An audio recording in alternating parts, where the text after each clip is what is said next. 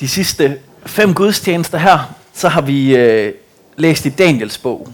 Og øh, nogle af jer har været til noget af det, og nogle af jer har ikke. Så hvis jeg lige skal rise Daniels bog op, sådan fuldstændig ultrakort, så har vi hørt historien om Daniel i løvekuglen, vi har hørt historien om Daniels venner i bagehovnen, og så har vi hørt om forskellige konger, som Daniel han var øh, embedsmand under. Og øh, det er ligesom den første halvdel af Daniels bog. Og den anden halvdel af Daniels bog, det er så Daniels øh, tjeneste som en, der kan tyde drømme. Så Daniel han har fået en særlig gave af Gud til at få drømme og til at tyde drømme. Og øh, dem har han så skrevet ned. Så den sidste halvdel af Daniels bog, det er nogle forskellige drømme og syner, han har fået. Og øh, det er det, som vi kalder apokalyptisk litteratur. Fordi det handler om en åbenbaring. Det handler om, at han ser ind bag ved forhænget og kigger på en hemmelighed, øhm, som, ikke, som man måske ikke lige kan forstå umiddelbart, og som Daniel han derfor får lov til at se igennem et syn og igennem drømme. Øhm, og sidste søndag, for dem her, der var her, der så vi på kapitel 7, og i dag skal vi kigge på kapitel 12. Og øh, der er sådan en rimelig langt spring. Så kapitel 8, 9, 10 og 11 i Daniels bog, det er de her forskellige syner, og det, grundlæggende så handler det om, at forskellige konger, de rejser sig efter hinanden. Den ene konge overtager efter den anden. Og til sidst, så slutter det. Og det er, det, så, det er så det, vi er kommet til i uh, kapitel 12. Øhm, lad os prøve at få, få teksten op, så læser vi lige det første vers herop i, i kapitel 12. Der står sådan her, det er altså en, en drøm, Daniel han har haft, så han ser det her. På den tid fremstår Michael, den store fyrste, der står ved folkets side. Det bliver en trængselstid, som der ikke har været magen til, så længe folkeslag har været til. På den tid skal dit folk blive reddet, alle der er indskrevet i bogen. Så Daniel han har altså haft det her syn om forskellige konger, der overtager efter hinanden. Og på et tidspunkt, så kommer der en, der hedder Michael. Og det er en engel, der hedder Michael. Og han sætter stopper for det. Konger har kæmpet mod konger, folk har kæmpet mod folk, og så står Michael frem. Og når Michael han står frem, så kommer der en trængselstid. Altså så bliver det en frygtelig tid. Så bliver det ærgerligt at være der. Og så det næste, der står, det er altså, at dem, som står i bogen, de skal reddes. Og jeg er med på, at for os moderne mennesker, som er vant til at se Netflix og øh, høre gode historier, så er det sådan ret fremmed det her med, at Daniel han har haft en drøm, og han har set alle de her underlige ting. Øhm, og hvis det bare stod alene, det her drømmesyn, så ville det nok også være svært at få ret meget ud af det. Øhm, men hvis man tager den her drøm, som Daniel han har haft, og så holder det sammen med noget af alt det andet, som man kan læse i Bibelen, så er der faktisk nogle ret spændende ting i det, som Daniel han har drømt her en af de bøger, som siger noget af det samme som Daniels bog i Bibelen, den hedder Johannes åbenbaring. Der står der meget nogle tilsvarende ting. Og der kan man nemlig også læse om ham her, Michael. Og øhm, Michael, det er navn, det ved jeg ikke, om I ved, men det betyder jo den, som er som Gud. Så Michael, han er, han er en, som er som Gud, og han beskrives som en fyrste. Og i Johannes åbenbaring, der beskrives han som en, der er herrefører for englene. Så den tanke, som vi kan finde i Daniels bog, det er, der er nogle krige nede på jorden, og op i himlen, der er der også en krig. Og den krig, som er oppe i himlen mellem englene og dæmonerne, mellem det gode og det onde i himlen, den afspejler sig nede på jorden. Så når Israels folk de får lov til at vinde nogle kampe, så er det fordi Gud han hjælper dem øh, op i himlen. Det er ligesom det billede, der er i baggrunden. Så Michael, han er altså herrefører for englenes hær op i himlen. Og øh, i Johannes åbenbaring, der, øh, der beskrives så den her krig op i himlen. Og øh, har I nogensinde hørt om den alternative, øh, det alternative juleevangelium? Jamen, det er ikke sikkert, de har det. Det er sådan en teolog-joke. Men det alternative juleevangelium, det er Johannes åbenbaring kapitel 12. Der, øh, der, der er der øh, sådan en fortælling om, hvordan Jesus han bliver født. Men det er sådan en fortælling om, hvordan Jesus han bliver født i et øh, drømmesyn, ligesom Daniel han får dem.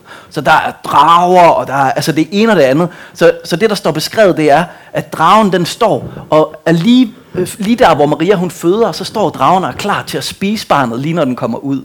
Så det er den form for sådan vanvittigt billede, som, som Johannes han ser. Og lige efter, at det er beskrevet, så står der heldigvis, så sørger Gud for, at, at barnet det kommer væk og bliver taget af, så dragen ikke får lov til at spise det. Og så står der sådan her i Johannes åbenbaring, det kommer ikke op på skærmen, så skal I bare høre, hvad der står i Johannes åbenbaring. Og der blev krig i himlen. Michael og hans engle gik i krig med dragen, Og dragen og dens engle tog kampen op, men de kunne ikke stå sig. Og de havde ikke længere deres plads i himlen. Den blev styrtet, den store drage, den gamle slange, som hedder djævlen og satan, og som forfører hele verden, styrtet til jorden, og dens engle blev styrtet ned sammen med den. Og jeg hørte en høj røst i himlen sige, nu er frelsen og magten og riget vor Guds og herredømmet hans salvedes. For vores brødre anklager er styrtet, han som dag og nat anklager dem for Gud. De har besejret ham ved lammets blod og ved deres vidnesbyrd. De havde ikke livet forkert til at gå i døden. Så fryd jer der himle og I, som har bolig i dem. Så Daniel, han ser altså et syn ud mod verdens ende, og derude, så ser han Michael, herreføren for englene, ruste sig til kamp. Og det gør han, fordi at det er ham, der skal slå dragen. Det er ham, der skal slå Satan i, til sidst. Og så står der her, at det bliver en trængselstid, fordi det der, det, der følger, det er jo, at der er en kamp imellem Michael og dragen. Og inden at dragen den ligesom mister sit tag, så prøver den at slå kløerne i menneskene og sige, kan jeg måske rive nogen med mig? Øhm, men til sidst, så dør dragen. Øhm, og det, så det er altså det, der, der ligesom er, er billedet her. Daniel han ser ud mod verdens ende, og han ser, hvad er det, der sker til allersidst. Og så er det, vi kommer til de næste vers her. Fordi så Daniel han ser noget videre, og der står noget, som er overraskende. Måske ikke for os, men det ville det virkelig have været på den her tid. Så det står sådan her. Mange af dem, der sover i jorden, skal vågne. Nogen til evigt liv, andre til forhåndelse, til evig afsky. De indsigtsfulde skal stråle som himmelvælvingens stråleglans, og de, der førte mange til retfærdigheden, skal stråle som stjerner for evigt og altid. Og du, Daniel, skal holde ordene skjult og forsejlet, og forsejle bogen til endetiden. Man skal flakke om, men kundskaben skal blive stor. Så hvad er overraskelsen i de her ord? Det, som er overraskelsen her, det er, at Daniel han taler meget konkret om opstandelsen. Han taler om, at der er mennesker, der skal opstå fra de døde. Og det vil have været overraskende for jøderne. Der er faktisk meget få steder i Gamle Testamente, øh, hvor man overhovedet hører om, om en opstandelse. Øhm, og måske nogle af jer, som har hørt en masse bibelhistorier, I kan huske, at noget af det, som Jesus han debatterer med de skriftkloge, da, da han går rundt, det er jo, om der er en opstandelse. Så en dag, så går Jesus rundt, og, øhm, og så kommer der nogle sadukærer hen til ham, og så, så stiller de ham sådan et specifikt spørgsmål. De prøver ligesom at, at få ham til at tale om, øhm, om opstandelsen indirekte. Og, øhm, og den, måde, han, han, den måde, de stiller det på, det er ved at spørge, hvis nu en kvinde, hun har haft syv forskellige mænd, og hun ikke har fået børn med nogen af dem, og hun så dør, hvem skal hun så være gift med i himlen? Og, øh, og det er jo sådan, det er jo, det er jo et underligt spørgsmål, men det er jo for ligesom at høre Jesus, Jesus, hvad tænker du egentlig om opstandelsen? Findes der en opstandelse? Hvis der gør, hvordan skal vi så forstå det overhovedet?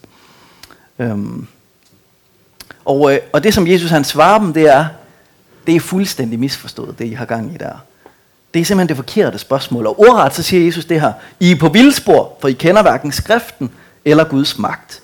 I opstandelsen hverken gifter man sig eller giftes bort, men man er som engle i himlen.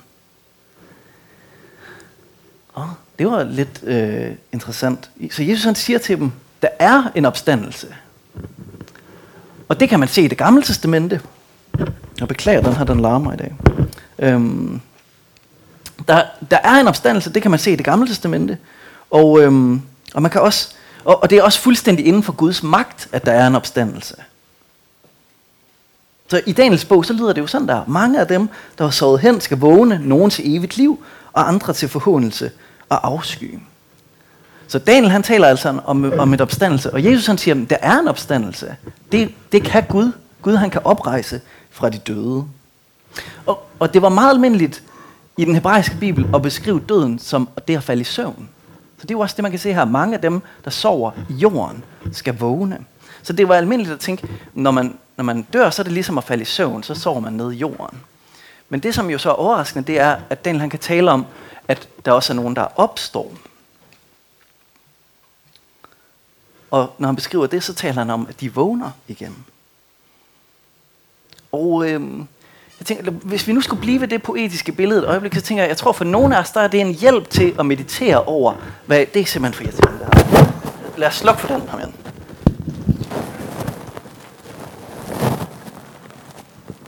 Øhm, Beklager, jeg kan, jeg, mine tanker de forsvinder, når det larmer. Øh, vi taler altså om opstandelsen, og, og vi taler om, at, øh, at det her billede, det er, at det er ligesom at falde i søvn, og ligesom at vågne igen. Og, og for nogle af os, så kan det hjælpe os til at, øh, og, og meditere over, hvad vil det sige at dø, og hvad vil det sige at opstå igen, ved at simpelthen have det her helt konkrete billede med, at det er ligesom at falde i søvn, og ligesom at vågne igen. Så hver aften, så kan man tænke, nu forsvinder jeg. Og hver morgen, så kommer man jo igen. Og for nogle af os, så oplever vi det virkelig som om, at vi har været døde, og vi bliver levende igen. Øhm, men uanset om man er en zombie, eller om man er en, du har selvkaniner om morgenen, så er det jo en god måde ligesom at, at komme i kontakt med, hey, der er faktisk noget her, som er vigtigt, som handler om, at jeg får givet livet. Og jeg, jeg får også lov til at give slip på livet hver aften. Så for nogle af os, så er det en hjælp til at, at forholde os til noget af det allervigtigste, som vi tror på som kristne, som er, vi tror på, at der er en opstandelse. Og vi kan komme i kontakt med det hver eneste dag, hver gang vi lægger os til at sove, hver gang vi, vi vågner igen. Nå, tilbage til Daniel her. Han siger, dem som sover jorden skal vågne. Og, og det er jo en faktisk beskrivelse. Det er meget konkret. De skal op af jorden igen. Dem som er i jorden, dem som er i støvet. Dem som man ikke kan væk igen, de skal vågne op. Og de skal ikke bare vågne til sådan en ny runde af det samme, men de skal vågne til evigt liv. Liv, der ikke ophører.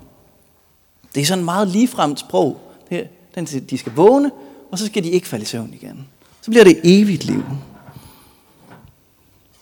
Så den ånd, den sjæl, som er i os, det er en evig eksistens. Der er noget i os, som fortsætter selv efter døden. Og så beskriver Daniel jo en skillevej her. Han siger, der er nogen, der opstår til evigt liv, og der er nogen, der opstår til evig afsky. Normalt så beskriver man jo livet og døden som modsætninger. Men Daniel han bruger et andet modsætningsbar her. Han siger, der er nogen, som har evigt liv, og så er der nogen, som, som opstår til, til afsky hvad der, og til forhåndelse af det andet, han bruger. Så der er altså en virkelighed efter døden, hvor nogen har det evige liv, og nogen har noget andet. Og det er jo det, som vi kalder den dobbelte udgang i kristendommen. Det er jo det, vi, vi, vi beskriver som, hvad er det livet efter døden? Når vi er kristne, så tror vi på, at der er nogen, som oplever at være sammen med Gud, og der er nogen, der oplever at være adskilt fra Gud. C.S. Lewis han siger, i det her spørgsmål, der får vi det, vi vil have. Hvis vi vil være sammen med Gud, så får vi lov til det. Hvis vi hellere vil, ikke vil være sammen med Gud, så får vi også lov til at lade det valg stå fast. Jeg synes, det her det er noget af det sværeste i kristendommen. Jeg synes, det er svært at, at få hold på, fordi jeg har faktisk ikke lyst til, at der er nogen, der skal gå fortabt. Jeg har faktisk ikke lyst til, at der er nogen, der skal ende et andet sted end sammen med Gud i evigheden. Og, når jeg har valgt, at vi skulle springe helt frem til kapitel 12, altså frem i det her kapitel, så er det fordi, her er noget, som jeg faktisk ikke har lyst til at høre. Timothy Keller han siger, hvis vores Gud han aldrig modsiger os, så tilbærer vi sikkert bare en idealiseret version af os selv. Så der, der er noget der, når vi kan mærke, at der er faktisk modstand i det her. Måske har jeg egentlig ikke lyst til at tænke det her. Så kan der faktisk være noget der, som vi skal undersøge for at finde ud af, er det så fordi, at jeg har misforstået det eller tager fejl? Eller er det fordi, at Gud han egentlig er en anden end mig? Han siger noget andet om virkeligheden, end jeg kan sige mig selv. De sidste par uger, så har jeg snakket med om forskellige konger i, i Daniels bog. Nebuchadnezzar og Belshazzar og Darius. Og de var alle sammen nogle konger, som blev ydmyget. De, der står i, i kapitel 11, de gjorde sig store over for enhver Gud. Så de ophøjede sig selv, løftede sig selv op, og så blev de ydmyget af Gud. Og, og Jesus han er det modsatte. Jesus, menneskesønnen, som vi snakkede om sidst, han, han lader sig ydmyge for at blive ophøjet. Og når jeg står over for sådan en trosætning som den dobbelte udgang, altså det, at vi skal deles i døden, at der er nogen, der skal leve evigt, der er nogen, der skal opleve evig afsky. Når jeg står over for det, så bliver jeg ydmyget af det. For der er noget i mig, som vil ønske, sådan er det ikke. Og så bliver jeg jo stillet over for det spørgsmål, der er, vil jeg bøje mig for, at Gud han ved bedre end mig? Altså vil jeg bøje mig for, at Gud han er konge, også i det her? Vil jeg lade Gud være dommer i verden, eller vil jeg hellere selv være det? Vil jeg lade Gud forme min tro, eller vil jeg egentlig hellere forme den selv? Det her betyder ikke, at vi skal drive vold på os selv. Det betyder ikke, at vi ikke skal stille spørgsmål. Det er en af de ting, som kendetegner sekter, det er, at man ikke må stille spørgsmål. Så det, det her er anlægget ikke, at man ikke må stille spørgsmål. Hvis, hvis man synes, det her det er svært at forholde sig til, så er det godt at undersøge det spørgsmål, og stille det og tvivle. Der er plads til tvivl, der er plads til spørgsmål. Men når man står over for noget, som man tænker, det her, det her er svært ved at forene mig med, så er det godt også at stille det spørgsmål, som er, er det fordi, jeg ikke har forstået det, eller er det måske også fordi, at jeg ikke har lyst til at bøje mig for Gud i det her? Så vil du lade Gud definere, hvad retfærdighed er? Vil du lade Gud definere, hvad kærlighed er? Eller man kan stille nogle andre spørgsmål, som er, hvem skal have lov til at dømme levende og døde? Altså hvem skal bestemme, hvem der er de retfærdige? Eller det, som også følger af den her tankerække, det er jo, hvem skal sørge for, de retfærd- for for retfærdighed for de mishandlede, og for de krigsramte, og de fattige, og de udstødte osv. Så nu har jeg brugt en uges tid på ligesom at, at, at kæmpe med det her, fordi jeg kan mærke, at der er noget modstand i mig. Så hvordan er det så, jeg kan sætte det her på en måde ind i mig selv, så jeg kan forholde mig til det?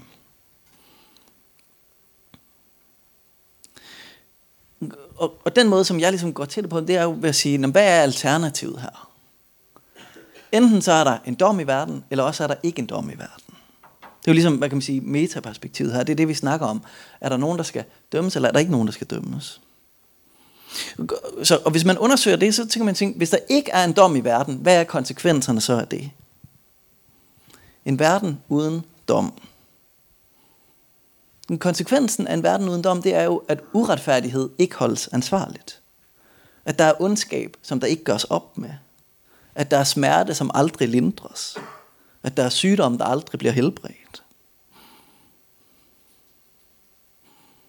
En verden uden dom, det er altså ikke en verden uden problemer.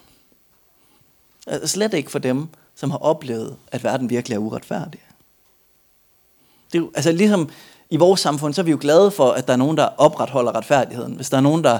Øh, I vores område, så skriver de på Facebook til hinanden lige for tiden rigtig meget om, at der er nogen, der stjæler hinandens cykler så løber nogle øh, trælse eksistenser rundt og stjæler cykler i vores område lige for tiden om natten.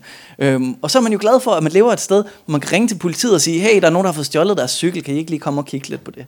Og så kommer politiet og kigger på det. Der er nogen, der opretholder lov og orden. Der er nogen, der sørger for, at det, som er uretfærdigt, det, som er forkert, det bliver der øh, gjort op med. Sådan er det jo i en meget konkret virkelighed, men sådan er det jo også i den kosmiske virkelighed. Det, som er uretfærdigt, det skal der gøres op med. I, I andre religioner, så har man så tanken om karma, som er, at den uretfærdighed bliver der gjort op med løbende. Så hvis man gjorde noget dårligt i dag, så går det sikkert lidt dårligere for en i morgen. Øhm, det tror vi ikke på som kristne. Vi tror på, at Gud han er retfærdig og kærlig. Og at ved slutningen af verden, så stiller Gud en dom op, og så siger han, hvem har levet retfærdigt, hvem har levet uretfærdigt. Så holder han os til ansvar for det, som var godt og det, som var ondt. Så hvis der er dom i verden, så bliver det onde holdt til ansvar. Så bliver der gjort op med uretfærdighed. Og hvad er konsekvenserne så af det? Jo, konsekvensen af, at der er en dom, det er jo, at der skal være en dommer. Og hvem skal så være den dommer? Så er der nogen af os, som siger, ja, hvis du vil have en frivillig, jeg kan godt være den dommer. jeg, jeg kan godt ligesom forholde mig til, om folk de er gode, eller om de er onde. Og så når man sidder med det et stykke tid, så tænker man, ah, måske vil jeg egentlig lige så gerne være fri for det. Fordi det kan da godt ske, at det bliver bedre, at den, som dømmer, er mere kærlig end mig. Og mere retfærdig end mig. Og har mere indsigt end mig. Og kan se ind i menneskers hjerter og kan bedømme ikke bare det, de har gjort, men også deres intentioner. Og kan se hele verden og kan se, hvad er det for nogle omstændigheder, der er omkring det, som er blevet gjort. Måske er det meget godt, at det ikke er mig, der skal dømme verden. Så på den ene side, så har jeg ikke lyst til at dømme nogen ude. Men på den anden side, så når jeg undersøger det, så kan jeg faktisk godt se det gode i, at der er dom i verden. at der er ondskab, der bliver gjort op med, at der er retfærdighed, som bliver opretholdt. At det, som er sygt, bliver helbredt, at det, som er gået i stykker, bliver helt igen. Så selvom at det kan være svært at forholde sig til den dobbelte udgang, så kan der faktisk godt være aspekter af det, som egentlig er gode nyheder. Fordi det er gode nyheder for den, som er blevet uretfærdigt behandlet. For den, som øh, er gået i stykker. Og så følger tankerækken jo, når, men hvis der, hvis der er en dom i verden, og Gud han på et tidspunkt deler os, nogen til evigt liv og nogen til, til afsky, hvad er så vores chancer for at blive dømt af Gud? Hvordan ender det, hvis jeg står over for Gud, og Gud han skal dømme mit liv? Desværre så er vores situation jo som mennesker, at vi alle sammen fortjener afsky. Ikke fordi vi er nogle skrækkelige mennesker. Vi er jo fantastiske væsener, som er skabt i Guds billede.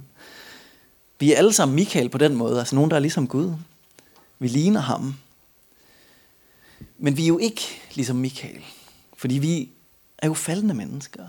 Vi oplever, at vi kommer til kort, at vi sender en sms, som vi tænker, den vil jeg ønske, at jeg kunne trække tilbage. Lige den der. Vi, vi gør ting, som vi fortryder. Og vi bare kan mærke i vores indre, åh, oh, det der, det vil jeg ønske, jeg aldrig havde gjort. Når vi mister os selv.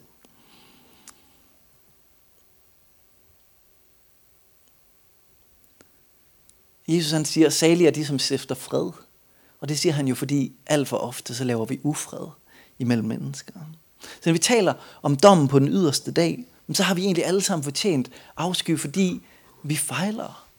Og vi, vi, vi kommer til at skylde Gud noget, fordi vi gør ting, som er forkerte. Hvis vi skal være ærlige over for os selv, så er det vores virkelighed. Så, så hvad er så kriteriet for ligesom at blive dømt som en der, af dem, der får lov til at have evigt liv? Hvad, hvad er det, Daniel han siger? Jo, Daniel han siger, det er dem, der står i bogen, som reddes. Ja, jeg vil egentlig have haft min store... Jeg har sådan en kæmpe stor, sort, læderindbundet bog, øh, som jeg skriver i, hver gang jeg har døbt nogen her i kirken, og hver gang jeg har konfirmeret nogen. Øh, og øh, hvis vi skal få lov til at vi nogen her, så skal vi også skrive i, i bogen. Det er kirkebogen. Det er sådan en... Ej, det er ærgerligt over. Den havde jeg tænkt, jeg skulle have med herud. Den er, den er så stor. Kæmpe stor bog, som man sidder og bladrer i. Man skal bruge hele bordet til den, ikke også? Jeg forestiller mig, det er sådan en bog, Gud han har. Og så skriver han alle de navne i, som er dem. Ja, hvem er det? Hvem er det, der står i den bog, som Gud han har? Som er livets bog.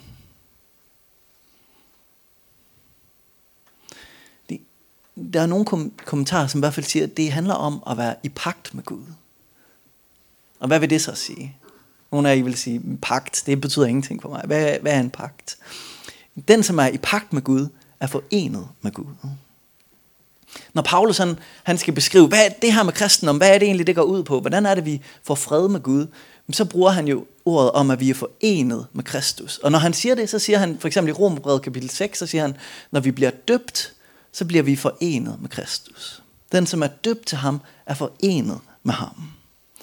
Så det vil sige, hvis du tror på Gud, og du er blevet døbt til at tilhøre ham, så står du i livets bog. Så er du i den der store bog, som Gud han har.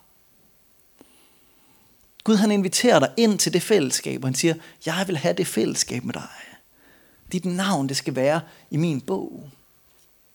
Og hver gang vi øh, fejrer nadver herop, så siger vi nogle ord, som, øh, som Jesus han har, han har sagt. Og de ord, som vi bruger der, det er, Jesus han siger, det er den nye pagts blod. Altså det er den nye måde, som vi forenes med Gud på. Det er ved, at han er død for os. Det er ved, at hans blod, det er løbet ud for os. Og, og det billede, som Jesus han refererer tilbage til der, det er jo i Gamle Testamente, så, så havde vi historien om udfrielsen af Ægypten, hvor jøderne de skulle smøre blod på deres dødstolper, eller på deres dørstolper, for at dødsenglen skulle gå forbi. Så der var en aften, hvor alle jøderne de fik at vide, I skal smøre blod på jeres dør, dørstolper, så går dødsenglen forbi, og hvis den ser, at der er blod på stolpen, så, så går den forbi, og ellers så går den ind og slår en ihjel ind i jeres hus. Og så smurte de alle sammen blod på deres dørstolper og oplevede, at englen gik forbi. Og Jesus han siger, mit blod, det er den nye pagts blod. Når du skal males med mit blod. Du skal have smurt mit blod rundt om døren, sådan at dødsenglen kan gå forbi dig, sådan at du kan opstå til evigt liv. Det er den nye pagts blod. Så når vi fejrer nadver, så gør vi det for at ihukomme det. Så gør vi det for at mindes det. Så gør vi det for at minde os selv om, Jesus han har malet med sit blod over mit liv, sådan at døden kan gå forbi, sådan at jeg ikke skal opstå til afsky, men til evigt liv. Så hver gang, at vi tager imod det, så minder vi os selv om, hey, den her virkelighed, den gælder for mig. Mit navn, det står i livets bog. Jeg er en af dem, som Gud han har givet den tro og få lov til at være sammen med ham i evigt liv. Og i vores kirke, så modtager børnene og de voksne nadveren ved siden af hinanden. Og øh, jo længere tid jeg er her, jo mere elsker jeg det. Fordi det, det, det siger noget om, at vi modtager alle sammen Gud fuldstændig lige. Uanset hvor meget vi kan forstå, uanset hvor store eller hvor små vi er, så har vi bare alle sammen brug for det samme blod, som er malet over os.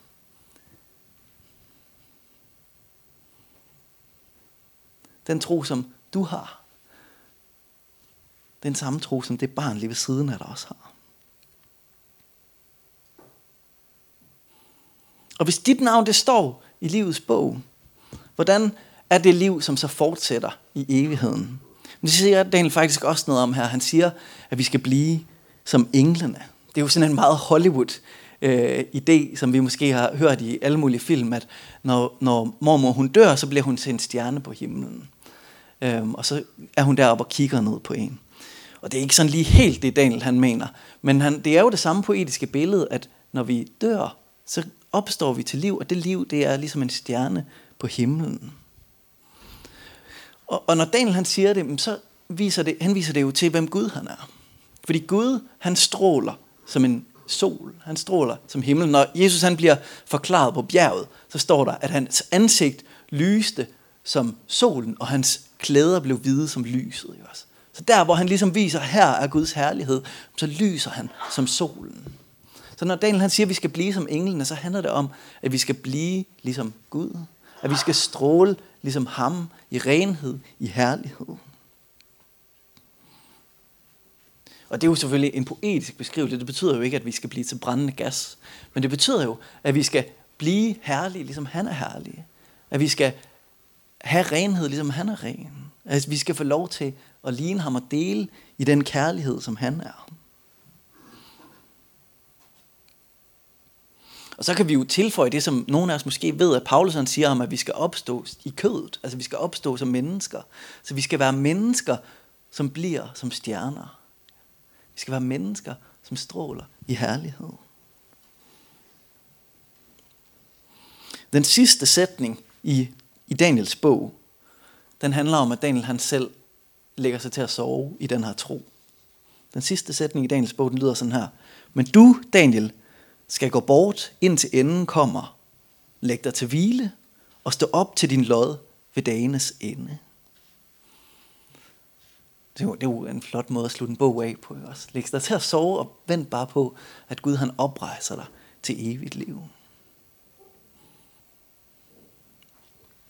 Hvis du tror, at det her det er sandt, at Gud han oprejser dig til evigt liv efter døden, så tror jeg, der er tre ting, som det giver os. Det kan godt ske, at vi skal kæmpe lidt med det, for at få det til at sidde rigtigt i os. Men hvis vi får det til at sidde rigtigt i os, så vi faktisk fornemmer den virkelighed, som det bærer i os, så, så tror jeg, det kan, det kan skabe noget i os. Og noget af det, som det kan gøre, det er, at vi behøver sikkert frygte døden. En af de mest grundlæggende ting, som vi som mennesker kan have, det er, at vi kan være bange for at dø. Og det, som det her det giver os, det er jo, vi behøver sikkert frygte døden, fordi vi ved, på den anden side, så oprejser Gud os, og vi skal blive som stjernerne. Vi skal vågne, ligesom vi vågner hver morgen. Og det andet, som det kan give os, det er, at vi behøver sikkert frygte livet. Vi behøver sikkert være bange for, lykkedes jeg nu? Fordi dommen over dit liv, den bliver reddet af Jesus. Det er Jesus, han betaler for dig, så at du ikke behøver at være bange for, at jeg nu er god nok. Klarer jeg den nu? Det er der sørget for. Og det tredje, det er, du behøver ikke at være bange for tiden. I vores tid, så er der jo meget FOMO, ikke også? Fear of missing out. og det som det her det giver os, det er jo, der er et stort perspektiv på vores liv, som er, det som du ikke når nu, det mere end rigeligt bliver der kompenseret for i, i evigheden. Alt det, som du tænker, åh, men jeg når måske ikke at se Taj Mahal, eller hvad det nu er, som ligesom er, er vigtigt for dig. Nej, men i evigheden, så skal du være sammen med Gud, og du skal få lov til at ligne Gud. Altså alt det, som dit hjerte det råber på, det mere end besvares i evigheden.